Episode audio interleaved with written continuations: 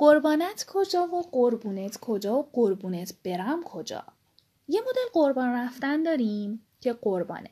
بیشتر موقع تلفن حرف زدن و احوال پرسی و خدافزی استفاده میشه. حالت خوبه؟ قربانت خوبم. کاری نداری؟ قربانت خدافز. اینجا قربانت یعنی قربانت. یعنی نه که من واقعا قربانت ولی حالا به هر حال قربانت.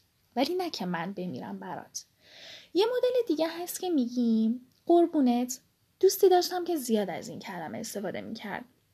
مدام قربون همه می‌رفت. خیلی هم شدید و غلیز طوری که من هر لحظه منتظر بودم بمیره.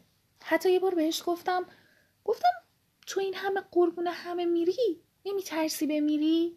گفت اونطوری که قربونشون نمیرم.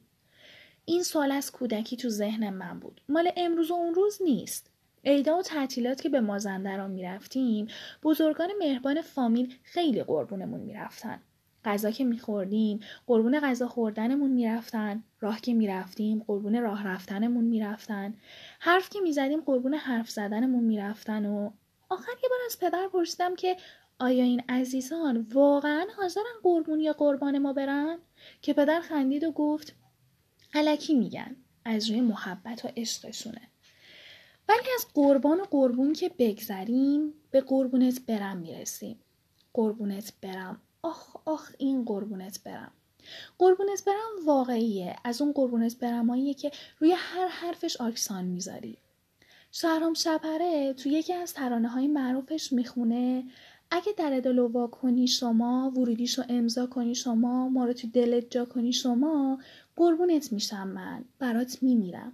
این یعنی مثلا اگه یه روزی اتفاقی بیفته که باعث بشه جونت به خطر بیفته من حاضرم که جونم رو فدات کنم تا تو زنده بمونی.